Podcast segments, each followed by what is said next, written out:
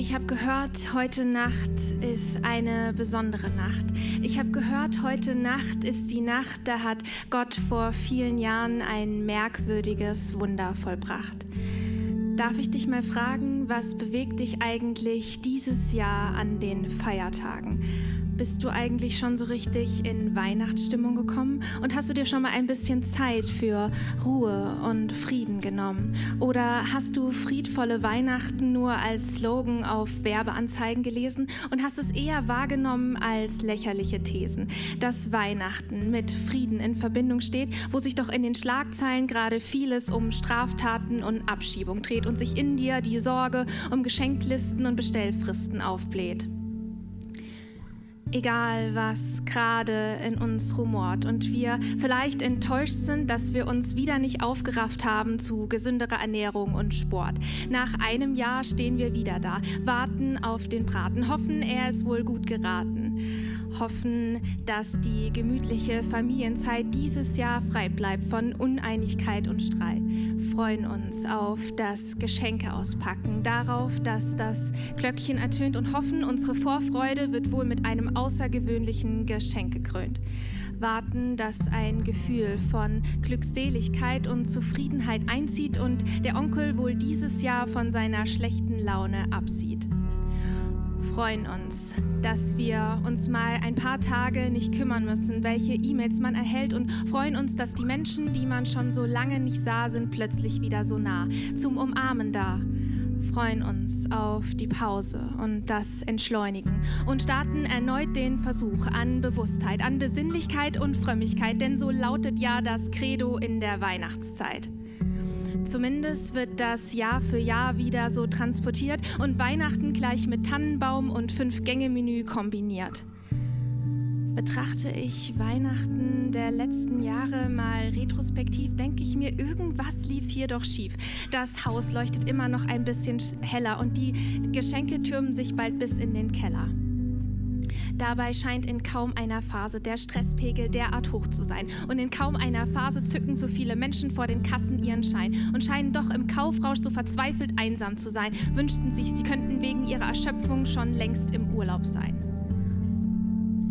Jedes Jahr wieder beschleicht mich dieser Verdacht, als meinten die Menschen mit dieser Nacht und ein bisschen gespielter Eintracht hätte man die Macht, so zu tun, als hätte man im letzten Jahr keine Fehler gemacht. So, als könnte man die zurückliegenden Tage gerade noch zurechtrücken und damit zumindest ein bisschen die innere Leere überbrücken. Aber die dunklen Flecken sind noch immer da. Denn vielleicht ist dieses Jahr die Konstellation eine andere. Der vielgeliebte Mensch sitzt nicht mehr auf seinem Platz. Er erzählt nicht wieder dieselbe Geschichte und endet mit dem immer selben Satz. Oder vielleicht denkst du dir, ganz ehrlich, es ist doch so wie jedes Jahr. Jeder kommt mit seinem Partner, nur ich sitze wieder alleine da.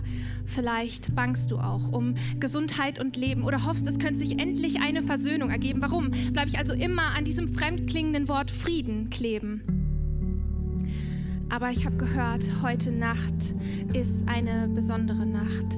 Ich habe gehört, heute Nacht ist die Nacht, da hat Gott vor vielen Jahren ein merkwürdiges Wunder vollbracht. Es stimmt, die dunklen Flecken, die wir so gerne verstecken, sind immer noch da, liegen auf der Hand, sind offenbar. Auch in dieser stillen, hochheiligen Nacht werden wir unsere Wunden nicht heilen und unsere Sorgen werden nicht davoneilen, indem wir möglichst lange bei gutem Essen und im edlen Tropfen verweilen oder unsere manchmal am künstlichsten erstellten Bilder per Insta-Post teilen. Aber ich habe gehört, heute Nacht ist eine besondere Nacht. Heute Nacht ist die Nacht, da hat Gott vor vielen Jahren ein merkwürdiges Wunder vollbracht. Ich habe gehört, Gott lädt uns ein, bei ihm zu sein. Er tilgte die Distanz, die zwischen ihm und uns stand, und wickelte sein Friedensangebot in ein winziges Gewand. In ein kleines Kind legte er die Friedensmission, und nur er selbst kannte sie seit jeher schon. Auf der Flucht, verfolgt und von bitterer Armut bedroht, kann man sagen, dieser kleine Junge, er kannte die Not. Als die Eltern sich dann fragten, wie sollen sie ihn nur nennen, da machte Jesus wie prophezeit das Rennen. Und sie ahnten noch nicht, bald würde jeder ihn kennen und an ihrem Sohn würden sich mal die Gemüter trennen. dieser Jesus, der damals in der Krippe lag, der ist es, der uns nun zuruft, heute ist ein Freudentag. Und er will gar keine Perfektion, denn er kennt unser Chaos sowieso schon. Er sagt uns, du stehst auf meiner Gästeliste und hey, vertrau mir doch mal und lass zu, dass ich dein Leben ein bisschen ausmiste. Er sagt, ich trage euch ständig im Sinn und ich brauche gar nicht diesen Weihnachtswahnsinn, sondern ich will euch schenken einen Neubeginn. Er sagt, du bist mein Kandidat. Kein Imitat, kein Duplikat, sondern ein Unikat. Und für dich würde ich jedes Mal wieder treten vor den Hohen Rat. Über mir am Kreuz ergehen lassen diese schreckliche Tat. Und das ist auch der Grund, warum Jesus heute Abend wieder ausruft folgendes Inserat.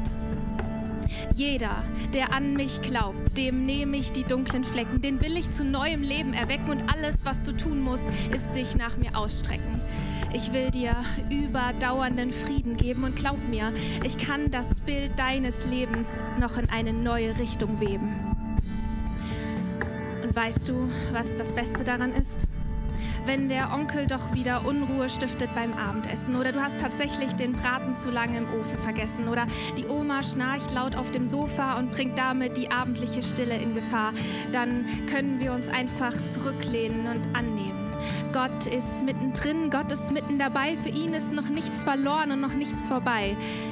Merkwürdige Wunder bringt er uns auch weiterhin. Und wenn du mal still wirst und genau hinschaust, merkst du, du bist Teil der Geschichte, du bist mittendrin.